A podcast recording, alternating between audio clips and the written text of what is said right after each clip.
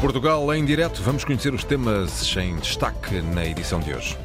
Albufeira de Alqueva, no Alentejo, vai fornecer mais 30 milhões de metros cúbicos de água aos agricultores dos perímetros de rega do empreendimento. Este aumento deve-se à seca que a região atravessa. O nível de água nas barragens de Cabril, no distrito de Leiria, e de Castelo de Bode, distrito de Santarém, no Rio Zezer, está acima dos 80%, uma capacidade superior à registada o ano passado. Ainda assim, a Agência Portuguesa do Ambiente reforça o sublinhado com anos de seca seca cada vez mais prolongados e severos, é preciso preparar os territórios para o futuro. A frota de transportes públicos da comunidade intermunicipal Viseu Dão Lafões vai ser renovada. Os 14 municípios que fazem parte da CIM vão passar a ter mais de uma centena de autocarros, amigos do ambiente, mais cómodos e mais modernos. A rubrica O Vinho Não Cai do Céu desta terça-feira é totalmente dedicada aos vinhos do Algarve, numa altura em que a casta autóctone Negra Mole está em clara recuperação. Fique para ouvir e saborear. Vai ser assim o Portugal em Direto. A edição é da jornalista Cláudia Costa. Albufeira de Alqueva, no Alentejo, vai fornecer mais 30 milhões de metros cúbicos de água aos agricultores dos perímetros de rega do empreendimento. Ora, este aumento da dotação de água para rega deve-se à situação de seca que atravessa e de que maneira a região. O presidente da empresa de desenvolvimento e infraestruturas do Alqueva, José Pedro Salema, reconhece que os agricultores têm uma necessidade muito maior em regar as culturas porque desde janeiro que não chove. Estamos quase no, no final de maio e uh, praticamente desde janeiro que não choveu nada. É natural que haja uma necessidade maior assim de, de, dos agricultores em regar as suas culturas e é por isso que, de acordo com o plano anual de utilização da água, portanto, com as regras estabelecidas para esta campanha, vamos aumentar ligeiramente as dotações, portanto, as, os volumes de água autorizados para cada cultura. O que fizemos foi distribuir uh, o, a folga que ainda tínhamos até à nossa capacidade, que, seriam, que serão cerca de 30 milhões de metros cúbicos, por todos os inscritos. E isso representa, em alguns casos, uh, pode representar mais, mais 10%, noutros um bocadinho menos, mas é uma ajuda, é aquilo que podemos fazer para não ultrapassar a nossa concessão mais água para os agricultores do perímetro de rega de Alqueva, uma medida antecipada, pois só estava prevista no plano anual de utilização de água para o próximo mês de junho. A empresa de desenvolvimento de Alqueva, EDIA, apresenta esta tarde precisamente um programa de desenvolvimento sustentável para as empresas agrícolas. Os agricultores que utilizam a água da barragem de Alqueva ficam com uma ferramenta que lhes permite analisar e fazer uma autoavaliação do desempenho, muito importante nesta altura de seca. O objetivo é que o máximo de agricultores consiga aumentar todos os parâmetros no caminho da sustentabilidade. Paulo Nobre. Chama-se Alqueva Sustentável, é um programa que pretende promover a sustentabilidade das explorações agrícolas que usam água da grande barragem. Este programa Alqueva Sustentável visa ir ao encontro do que os agricultores já fazem, caracterizando essa prática de cada um, dando ferramentas para comparar a prática de cada um com a média de todos e com a melhor prática. José Pedro Salema, presidente da EDI, a empresa responsável pelo empreendimento de Alqueva. A ideia é que, com este programa, todos os utilizadores da água tenham padrões de autoavaliação através de critérios de sustentabilidade ambiental, social e económica. O que esta ferramenta do Alqueva Sustentável faz é pergunta como é que uh, cada um utiliza a água, em vários capítulos, não é? Uh, e uh, compara com o universo cada uma das empresas. O programa Alqueva Sustentável está disponível a partir de hoje no portal do Regante. É lá que o agricultor pode conhecer melhor o modo de funcionamento da exploração. No fundo, é um inquérito que tem muitas perguntas de várias áreas de atividade. Há uma série de, de domínios que são uh, perguntados. É? O, o, agricultor responde a uh, cada uma das questões numa escala é através desta escala que José Pedro Salema diz que o agricultor pode mudar o rumo da exploração agrícola na direção da sustentabilidade. Quando acaba o preenchimento, sai um relatório que diz: olha, no capítulo tal, o senhor pontuou 3 e a média das empresas está a pontuar 5. Portanto, se calhar tenho que trabalhar um bocadinho aqui. No outro capítulo, a mesma coisa. Posso estar melhor, pior do que a média das empresas. O ideal é que todas as empresas agrícolas atinjam o máximo da pontuação. Nós todos gostaríamos é que todas as empresas tivessem no máximo de pontuação em todas as questões, não é? Mas a sustentabilidade é um caminho e, portanto, estamos cá para ajudar os agricultores a percorrerem em conjunto connosco. O programa Alqueva Sustentável é apresentado esta tarde na sede da EDIA com a presença da Ministra da Agricultura. Alqueva Sustentável vai ser então apresentado esta tarde. Os agricultores que utilizam a água da barragem de Alqueva ficam assim com uma ferramenta que lhes permite analisar e fazer uma autoavaliação do desempenho. Ora, o PCP reclama por medidas urgentes para ajudar precisamente os agricultores do Alentejo afetados pela seca, sobretudo ajudas à compra de feno e rações para os animais. O partido termina hoje uma ronda que desenvolveu por vários locais da região, onde os efeitos da seca são bem visíveis. O deputado João Dias descreve a Antena 1 uma situação dramática não há produção de fenos, não temos pastagens e neste momento a situação em termos de armazenamento é calamitosa. Ah, e a situação é mais dramática ainda no que toca à produção animal. Os agricultores precisam que existam medidas urgentes, nomeadamente uma compra centralizada que possa permitir que os produtores de gado bovino, ovino, caprino eh, possam ter acesso a estes uh, produtos para alimentação nas produções que ainda estão no terreno, mas nós queremos também que exista aqui um plano nacional de forragens que responda responda às necessidades eh, da produção animal. As intenções do PCP, pela voz do deputado João Dias, ouvido pelo repórter Paulo Nobre, a ronda do Partido Comunista pelo Alentejo começou no dia 15, acaba hoje no Conselho de Moura. Ao contrário de muitas outras barragens, sobretudo no sul do país, o nível de água nas barragens de Cabril, no distrito de Leiria, e de Castelo de Bode, distrito de Santarém, no Rio Zezer, está acima dos 80%, uma capacidade superior à registada o ano passado, algo que deixa os responsáveis da Agência Portuguesa do Ambiente relativamente tranquilos. No entanto, a APA não baixa a guarda e sublinha o alerta. Com anos de seca cada vez mais prolongados e severos, é preciso preparar os territórios para o futuro, Paula Vera. O cenário está traçado, vamos ter cada vez menos água, já que a precipitação é também menor.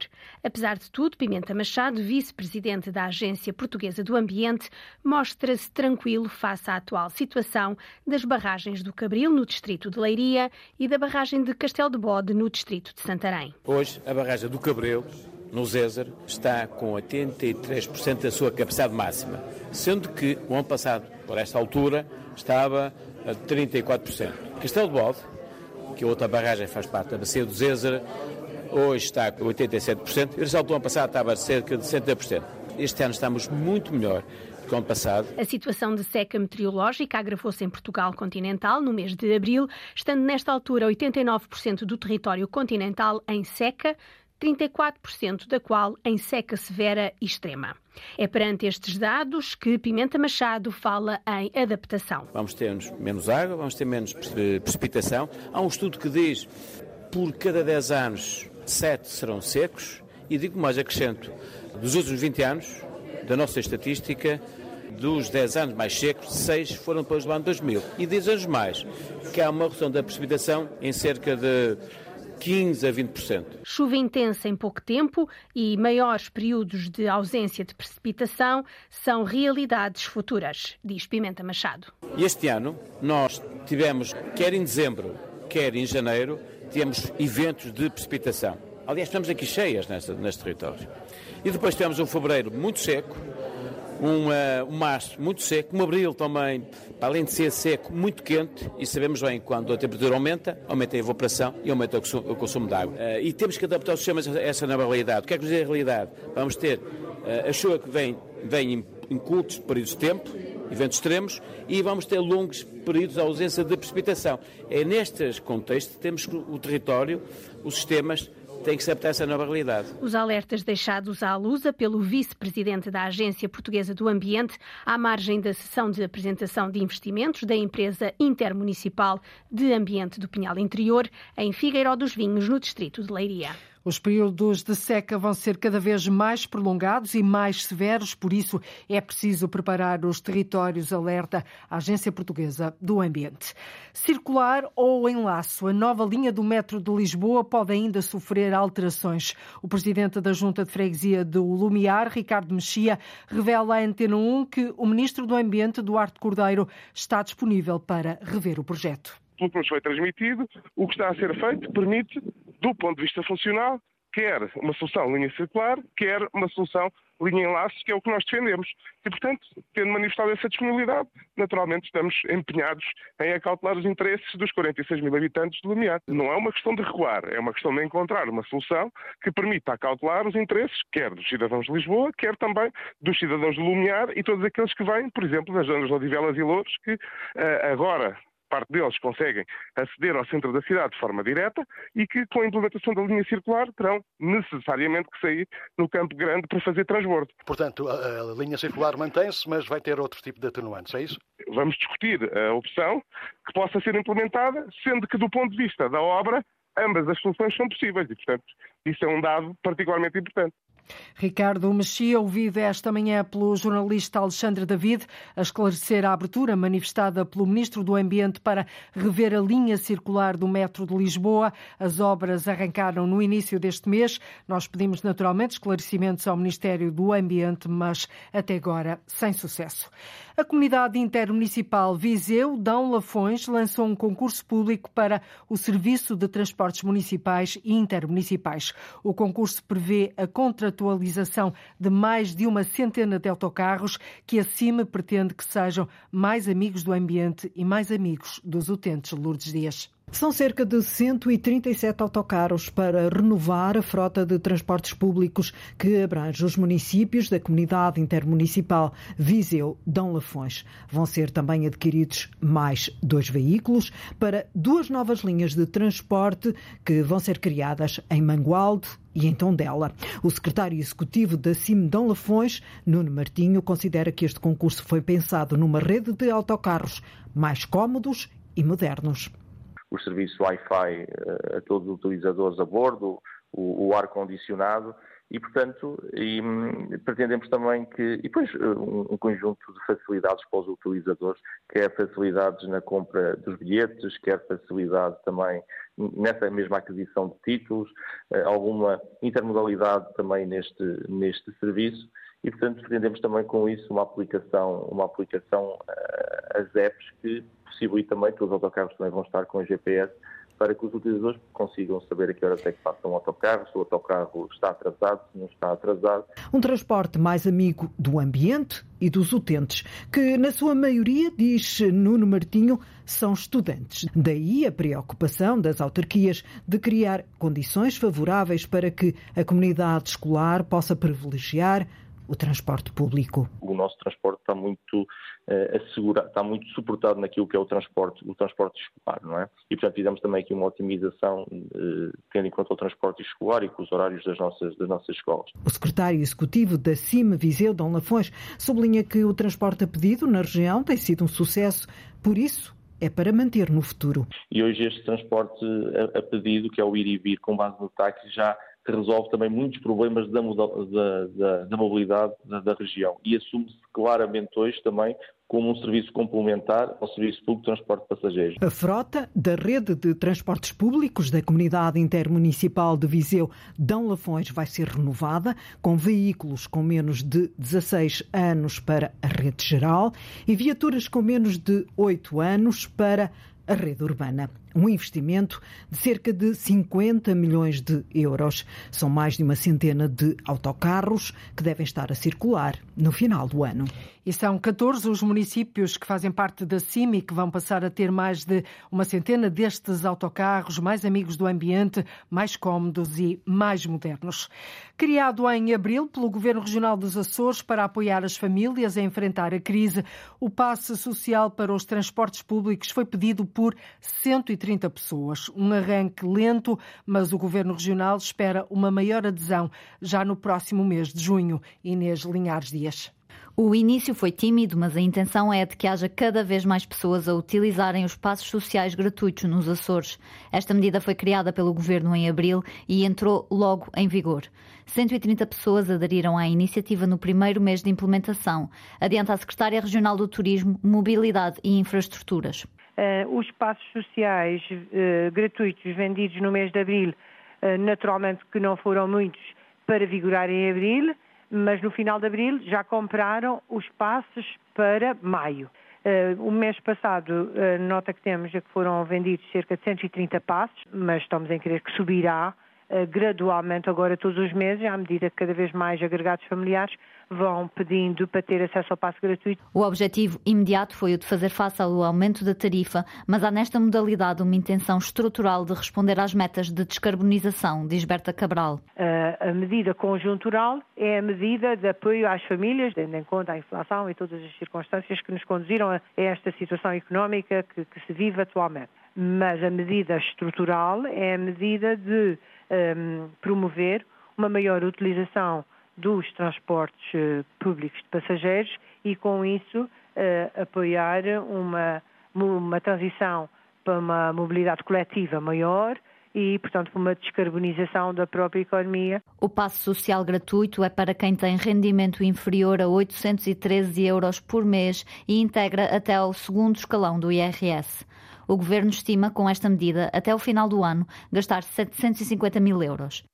Passe social para os transportes públicos. O Governo Regional dos Açores espera uma maior adesão já no próximo mês de junho. O vinho não cai do céu desta semana continua no Algarve. Boa tarde, Alexandre David. Olá. E onde é que vai ser servido o programa de hoje, Alexandre? Hoje a viagem leva-nos até ao Morgado do Quintão, à Quinta dos Santos, à Quinta do Canhoto e também aos Vinhos Pachá, com paragem ainda na Quinta dos Vales. Ministro da Administração Interna tranquiliza os autarcas da Comunidade Intermunicipal do Alto Minho. Garante que não vai haver uma reposição do controlo de fronteiras a quando da Jornada Mundial da Juventude, no início de agosto. Os autarcas mostraram preocupação relativamente à reposição de fronteiras. Os presidentes dos 10 municípios do Distrito de Viana do Castelo dizem que isso ia afetar a rotina diária de milhares de pessoas que atravessam a fronteira, prejudicando assim a dinâmica turística da primeira primeira semana de agosto. Mas o ministro José Luís Carneiro garante que não há motivos para preocupação. O que vai ser feito são controlos aleatórios, não sistemáticos nas fronteiras. Charlinda Brandão. O ministro da Administração Interna quer descansar os autarcas do Alto Minho. Não é necessário haver essa preocupação. José Luís Carneiro responde assim às preocupações quanto a uma possível reposição do controle de fronteiras entre 1 e 6 de agosto por ocasião da Jornada Mundial da Juventude. Sempre que há grandes fluxos, Neste caso, na fronteira terrestre, a nossa Guarda Nacional Republicana coopera com a Guarda Civil Espanhola e fazem os chamados controlos de fronteira. Não é uma reposição de fronteiras, trata-se de repor controlos aleatórios, não sistemáticos, porque há fluxos que vêm de toda a Europa eh, e que é necessário garantir também que eles se fazem garantindo a segurança. Tanto a comunidade intermunicipal do Alto Minho, que integra os 10 conselhos do distrito de Viana do Castelo, como o Agrupamento Europeu de Cooperação Territorial do Rio Minho, num comunicado enviado aos jornalistas, mostram preocupação com a possibilidade de reposição do controle de fronteiras nessa altura, o que viria a repetir os prejuízos que aconteceram no pior período da Covid-19, em que os territórios transfronteiriços foram obrigados a encerrar fronteiras. Outro argumento é que o período em causa de 1 a 6 de agosto é de grande intensidade turística, com o regresso também de milhares de emigrantes de férias. O ministro da Administração Interna assegura que o governo vai conciliar essas preocupações dos autarcas com as da segurança em relação às pessoas que vêm para a Jornada Mundial da Juventude. Muitas virão do leste da Europa, outros virão pelo Mediterrâneo e entrarão por países da Europa e virão depois por via terrestre, e há mesmo aqueles que vêm da América Latina de avião e que irão sair dos aeroportos espanhóis. Portanto, é necessário cooperar com os espanhóis na regulação de fluxos nas fronteiras em Espanha e depois no percurso terrestre que se faz até chegarem a Portugal. Fica a garantia do governo para descanso dos autarcas do Alto Minho de que na Jornada Mundial da Juventude as medidas de segurança não vão colocar constrangimentos de maior a estas zonas de fronteira. E fica esta garantia por parte do Ministro da Administração Interna, não vai haver reposição de controlo de fronteiras, mas sim controlos aleatórios não sistemáticos a quando da Jornada Mundial da Juventude.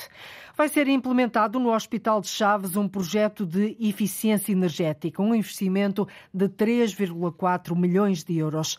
Carlos Faria, responsável pelo projeto, diz que a meta passa por reduzir a energia, os custos operacionais, mas não só. Isto é um projeto de 3 milhões e 400 mil euros. Esta reabilitação dos sistemas energéticos um, tem como objetivo permitir uma redução nos consumos de energia primária estimada em 40%, 41%, uma redução de emissão também de CO2 eh, também estimada em cerca de 40%.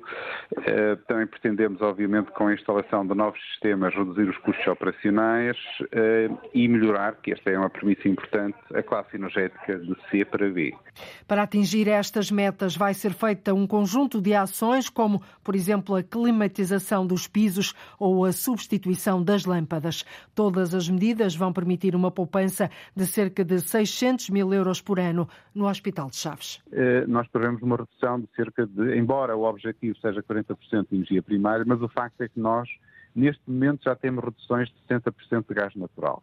Este projeto de reabilitação energética já foi implementado no Hospital de Vila Real, agora é vez de Chaves. A sala de consumo assistido do Porto recebe cerca de 200 utilizadores por mês. Em funcionamento há meio ano, esta sala acolheu 618 novos utilizadores. A maioria consome droga por via fumada. Apenas 73 utentes consomem por via injetada. No total, passaram pela sala de consumo assistido mais de 1.200 pessoas em seis meses, sendo que a maior parte dos utentes têm residência noutros conselhos da área metropolitana, só 36% é que são do Porto.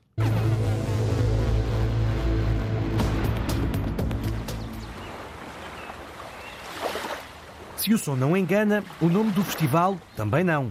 Diz lá qual é, Cristina Santos. Tanto Mar. E o que é que oferece? Um encontro de artes performativas em Loulé, que junta Portugal, Cabo Verde, Moçambique e Brasil. Tudo isto ao longo de quatro dias.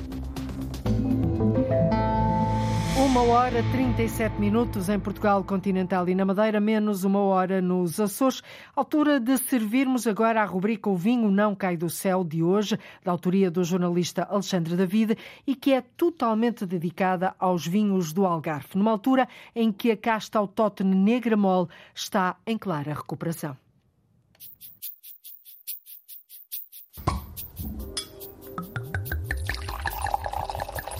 O vinho não cai do céu. Um espaço com muita uva.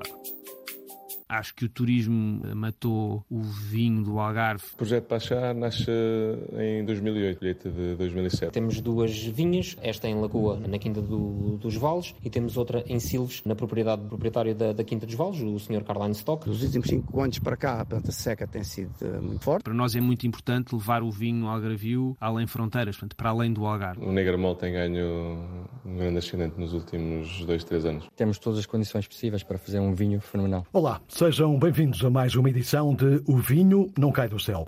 Hoje, o segundo episódio totalmente dedicado aos vinhos do Algarve. No primeiro episódio estivemos na adega Cabrita, na adega da Penina e também na Quinta Arvade. Hoje a viagem leva-nos até ao Morgado do Quintão, à Quinta dos Santos, à Quinta do Canhoto e também aos vinhos Pachá, com paragem ainda na Quinta dos Vales.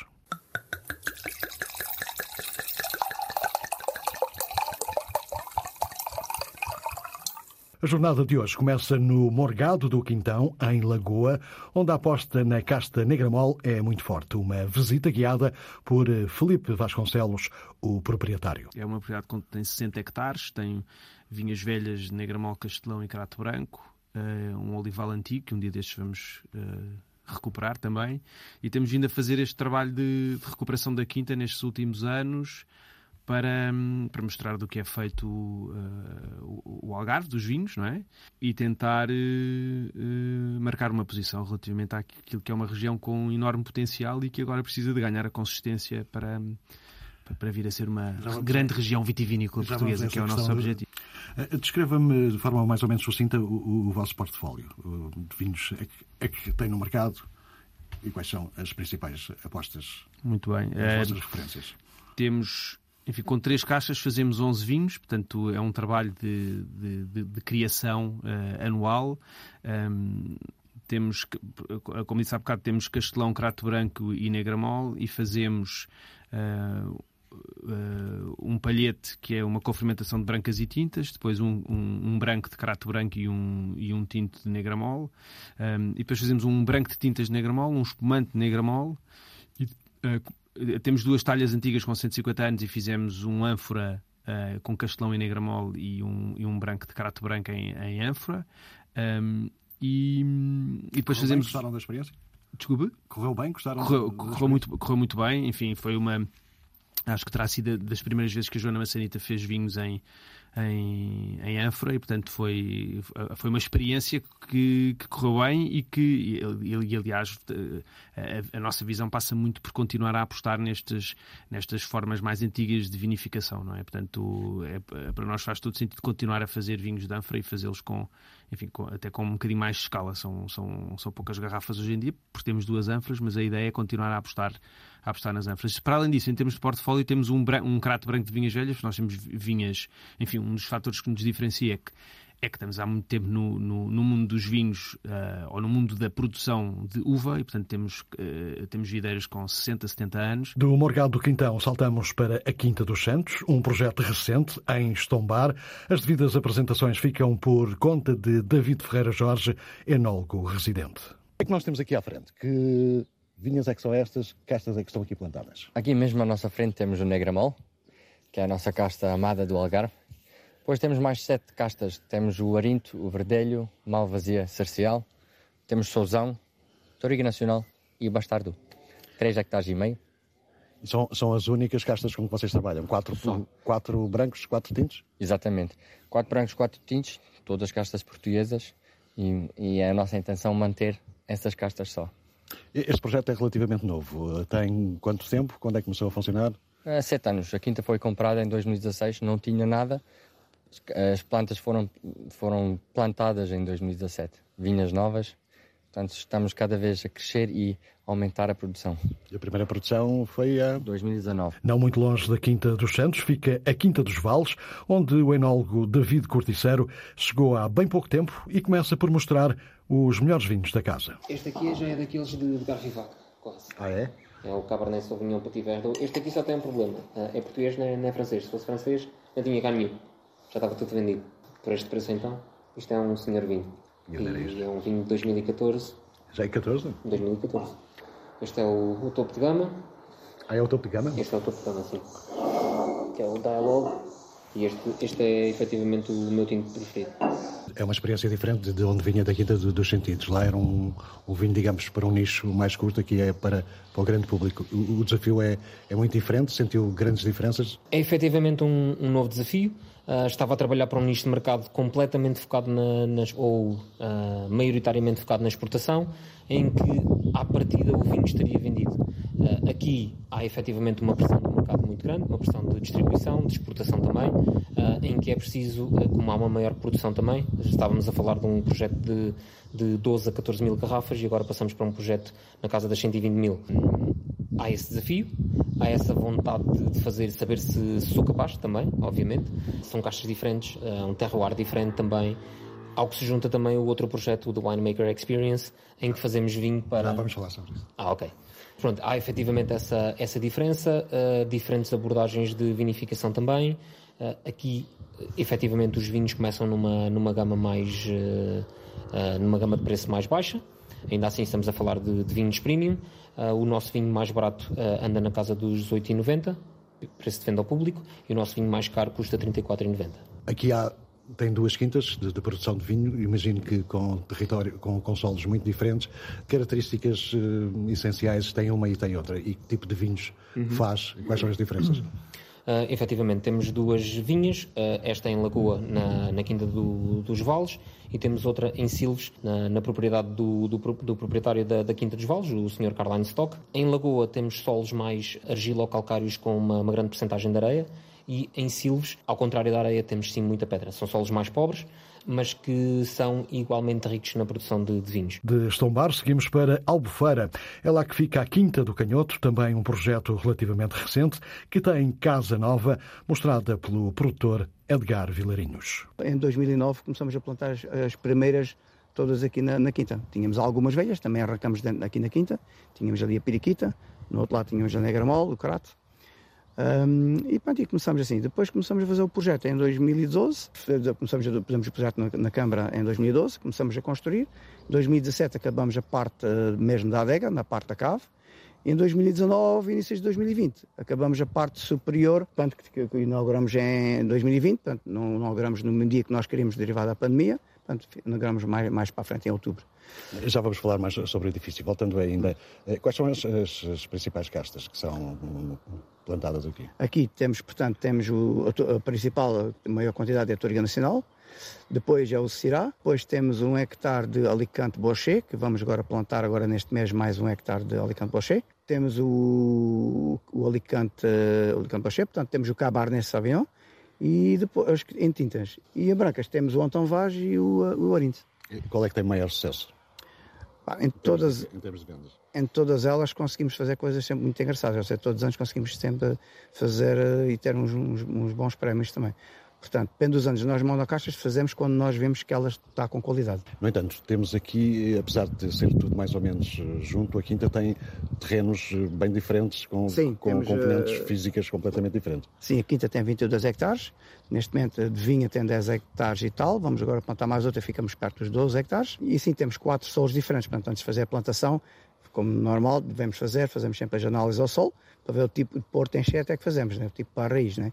Como temos partes da rilosa, temos o calcário, temos o arnoso, uh, e sim, temos que fazer, são quatro solos diferentes, estamos aqui nesta quinta. E a fechar esta ronda pelos vinhos do Algarve, paragem nos vinhos Pachá. Em Silves, somos recebidos por Tiago Lopes e pelo pai. O projeto Pachá nasce em 2008, colheita de 2007. O primeiro vinho, Pachá Tinto Colheita, nasce de uma, de uma paixão antiga do meu pai, que cresceu sempre ligado ao mundo do vinho e, portanto, nasce nessa altura, quando estavam reunidas as condições para criarmos a marca, fundamentalmente disso. A instalação da vinha nasce em 2002. Na altura, vendíamos a produção para a adega cooperativa, a única de Lagoa. E depois, em 2008, dá assim o, o nascimento da marca, com alguns dos produtores do, do, Algarve também. E pronto, tem sido uma, uma jornada uh, gira. Tem sido uma aventura. Uh, Fala-me um pouco do, do tipo de terrenos onde estão instaladas as vinhas. Quais são as características deste, deste, deste solo? Os solos são argilo-calcários arenosos. São solos uh, frescos, onde, onde retém um pouco o calor. São ótimos para maturações uh, controladas, ou seja, não há, não há, não há muito stress na, na, vinha. As regas são, são controladas, não há um grande custo ao nível da, do abastecimento de água e pronto, propiciam vinhos onde se concentram as características da, da uva. Chega assim ao fim mais uma edição de O Vinho Não Cai do Céu. A versão mais alargada pode ser ouvida em podcast, em RTP Play, Spotify e também Apple Podcast. Saúde e boas provas. Saúde, o vinho não cai do céu, um espaço com muita uva. As comemorações do centenário do nascimento de Eduardo Lourenço começaram hoje nas cidades de Almeida e da Guarda. O filósofo e ensaísta nasceu em São Pedro de Rio Seco, no Conselho de Almeida, a localidade que esta manhã se engalanou para celebrar o escritor. Mas é a cidade da Guarda que concentra as comemorações. A Biblioteca da Guarda, que tem o nome do ensaísta, lembra esta tarde o pensamento do filósofo. O diretor-geral das artes, Américo Rodrigues, que de resto já dirigiu dirigiu esta biblioteca, recorda que o escritor foi um verdadeiro apaixonado pela literatura e as notas encontradas nos livros permitiram reconstruir o espírito de Eduardo Lourenço. Na biblioteca existem os livros que Eduardo Lourenço leu. E isso é muito importante, saber o que é que ele leu. Uhum. Mas eu interessava-me sobretudo por os papéis que Eduardo Lourenço deixava esquecidos nos livros. Há coisas deliciosas, foi feita aliás uma, uma exposição de notas, de comentários, de papelinhos, de envelopes, uh, de bilhetes de cinema, e é muito interessante esta leitura, uh, digamos, paralela, marginal do pensamento do Eduardo Lourenço os papelinhos que Eduardo Lourenço deixava nos livros, as comemorações dos 100 anos do, do nascimento do ensaísta arrancaram hoje na Beira Alta, na Guarda, a cidade que sempre foi um refúgio e uma fonte de inspiração para Eduardo Lourenço. O navio Escola Sagres pode ser visitado até hoje na Ribeira do Porto. Nos últimos dias passaram pelo Cais da Ribeira milhares de pessoas. Só no sábado foram mais de 7.500 visitantes. As filas têm sido uma constante porque a vontade de conhecer e pôr os pés no navio Alexandra Madeira, essa é muito grande. São as últimas horas em que o oficial de comunicação e protocolo, Gomes Moreira, pode deixar o convite para vir até à Ribeira do Porto ao navio Escola Sagres. Aqui as pessoas, quando sobem a bordo, têm a oportunidade de conhecer todo o exterior do navio. Aqui as partes mais emblemáticas, como a ponte, a nossa roda de leme, que representa aqui o sítio mais, talvez mais bonito do navio. Os espaços interiores não é possível visitar, são espaços muito confinados, o navio é, é, de construção antiga e, portanto, não seria praticável conduzir as visitas nos interiores. E muitos milhares têm vindo, uma romaria até ao veleiro, um excelente programa de família. É um dia diferente e, mais por causa dos miúdos, tentar eh, mostrar-lhes o que é, o que é isto da, da, da tropa, da marinha e da história de Portugal. Tu estás numa fila grande para ir ver o quê? O barco. Sabes o nome do barco? Não. Curiosidade de conhecer o barco. A gente tem que aproveitar as oportunidades. Vir conhecer como é o barco por dentro e ver como é que é a vista de lá. Telemóvel para tirar fotografias ou não? Sim. O Francisco, de 13 anos, não fala muito, mas tem vontade de fixar o momento. Veio com o irmão Afonso, a mãe Luísa e o pai José Carlos. Está um pouco atrás de Conceição Neves, que não tenciona subir as rampas de acesso ao barco.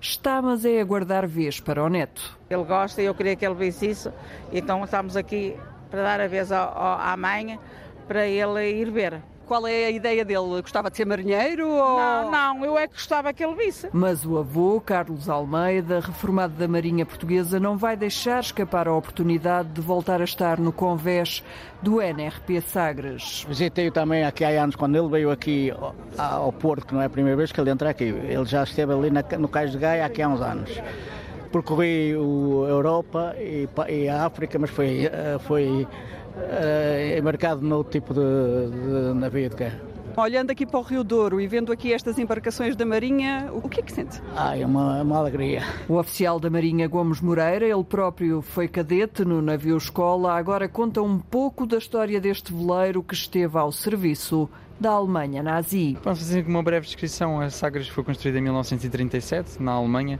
depois foi capturada pelos Estados Unidos e cedida ao Brasil e só em 62 é que se tornou um navio português uh, e desde então tem prestado o serviço à nossa Marinha e ao nosso país. O navio Escola Sagres já por três vezes fez a circunavegação. A quarta volta ao mundo foi adiada pela pandemia.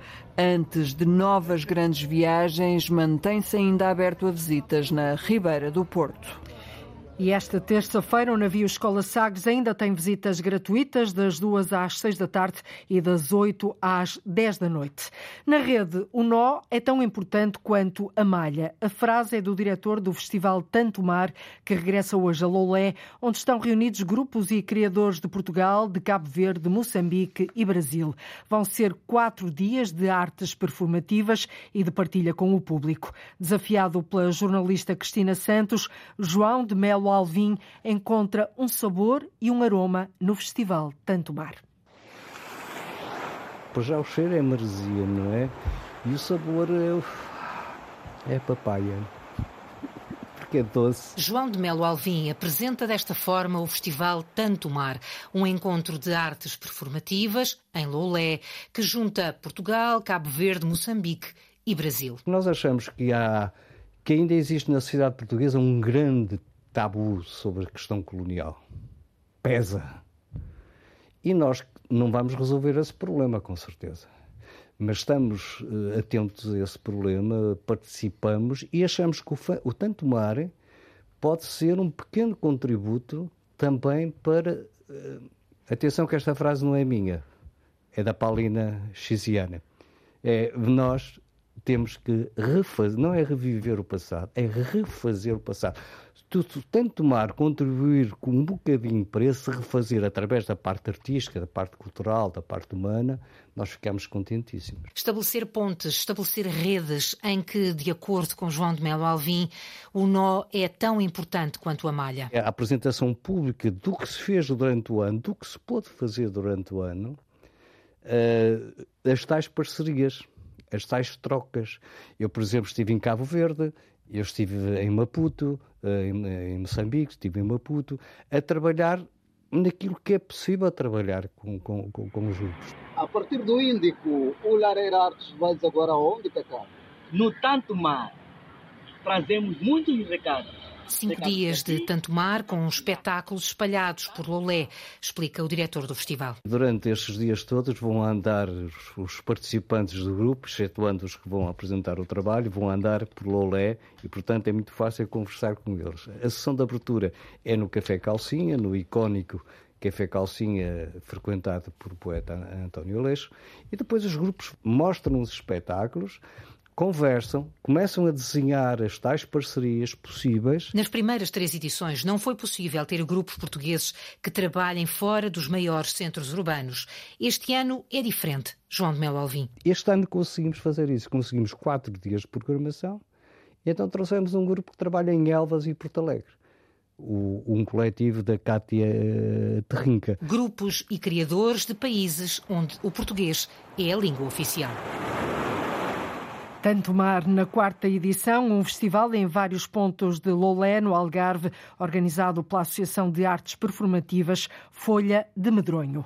Após três anos de paragem devido à pandemia, Serralves em Festa regressa entre 2 e 4 de junho. Já não falta muito. O programa da 17ª edição espelha o envolvimento das autarquias de todo o país. O evento de entrada gratuita e de atividade contínua ao longo de 50 horas aconteceu pela última vez em 2019 por ali passaram na altura 264 mil visitantes. Depois, a pandemia obrigou a que se fizesse uma pausa. Cláudia Aguiar Rodrigues. Passados três anos, Serralves em Festa volta agora com a missão de recuperar o tempo perdido.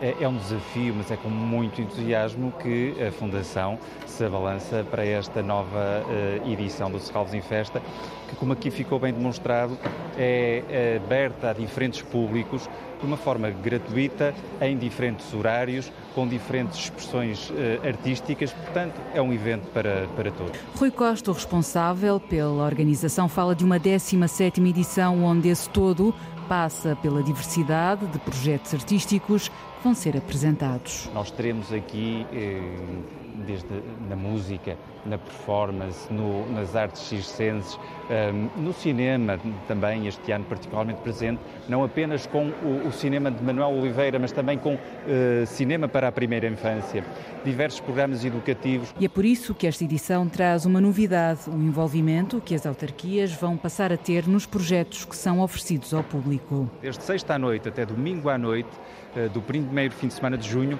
teremos o Serralves em festa dentro de portas, na Fundação de Serralves. Mas no dia 1 nós vamos à Baixa do Porto, vamos uh, à zona da praça conhecida como a Praça dos Leões, de Carlos Alberto, uh, da zona da Cordoaria e vamos a, a, a, com o Serral em Festa também a Vila Nova de Gaia, ao Jardim do Morro. E à noite desse mesmo dia à Igreja da Lapa. Portanto, levamos um pouco daquilo que é o Serralves em Festa a estas cidades, para as próprias comunidades, para a população, para os visitantes, para os turistas. Hemisfério fraco, outro forte. Desde as artes circenses, com o grupo acrobático de Tanger, passando pela música com Mouse on Mars e Rui Reininho, até à dança contemporânea com Vera Mantero, são apenas exemplos para preencher todos os minutos e os segundos das prometidas 50 horas de artes em Serralves. Serralves em festa regressa entre 2 e 4 de junho. A terminar, digo-lhe que o Governo eh, acaba de esclarecer que, em relação à linha circular do Metropolitano de Lisboa, não há qualquer alteração das decisões tomadas ou sobre a continuidade das obras em curso. Em comunicado enviado aos jornalistas, o Ministro do Ambiente esclarece que, em devido tempo, foi decidido estender a linha amarela do Rato ao Cais de Sodré, na linha verde, criando a possibilidade de construir uma linha circular na zona central da rede do Metro de Lisboa. Esta é a resposta do Governo ao Presidente da Junta de Freguesia do Lumiar, Ricardo Mexia, que esta manhã disse à Antena 1 que o Ministro do Ambiente, Duarte Cordeiro, estaria disponível para rever o projeto. Foi o Portugal em direto, numa edição da jornalista Cláudia Costa.